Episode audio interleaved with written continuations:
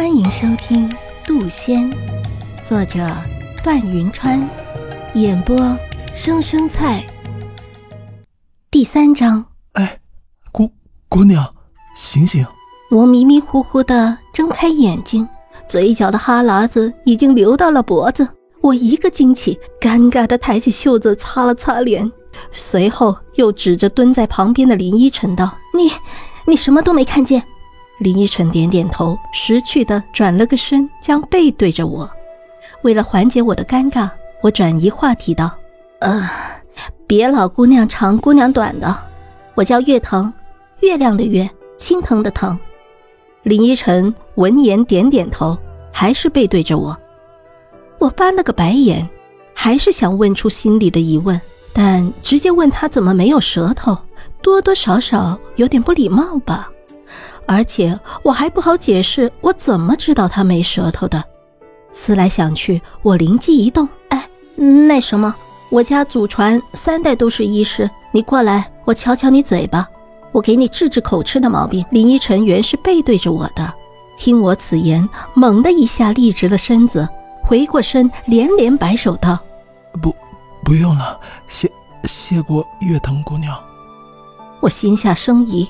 他果然不简单，还这么藏着掖着，不是有鬼是什么？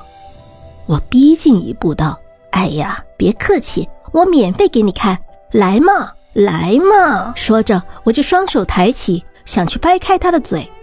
林依晨见势不好，忙一步步后退。他仓皇失措道：“月月藤姑娘，别别这样！”说着，脸还羞得半红，不知道的还以为我是要去扒他衣服。但是事情已经到了这地步，我可不会收手。我卯足了气势往前大步踏去。林依晨心觉不妙，转身想跑，结果就在这一瞬间，意外发生了。随着两声惨叫同时响起，我直接扑到了林依晨怀里。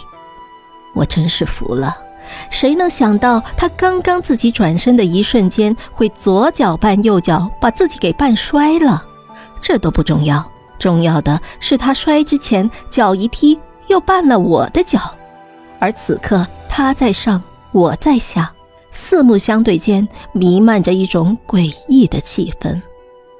我心一横，既然都这样了，不达目的我誓不罢休。于是我直接上手掰开了他的嘴。许是场面太过诡异，林依晨一下子没反应过来，就这样任我掰开了他的嘴。而这一下，又换我震惊了。林依晨的嘴里确实没有舌头，但我依稀看见了一道被割的痕迹。而这也不是最让我震惊的，让我惊异的是，他嘴里居然还含着一片细长的叶子。就在这一瞬间，我仿佛明白了他说话口吃的原因，大抵是我眼中的惊异之色太过明显。林依晨推开了我的双手。接着捂紧了自己的嘴巴，对，对不起。我还在震惊之中，也忘记了自己还骑在他身上，然后我就感觉什么东西顶住了我。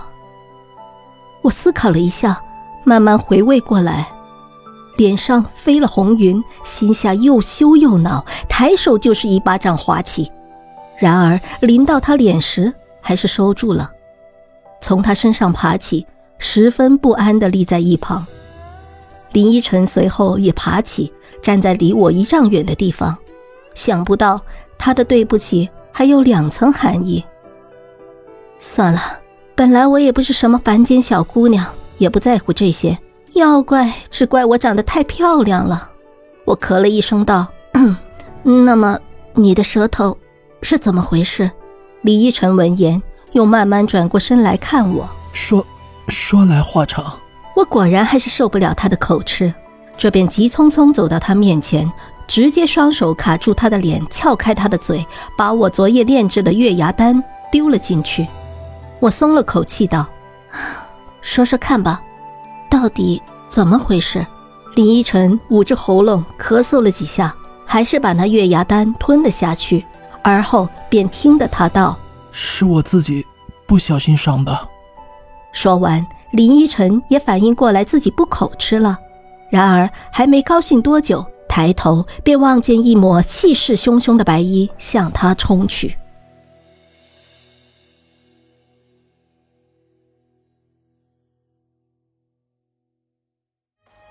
本集已播讲完毕，下集更精彩，欢迎订阅、点赞、评论哦。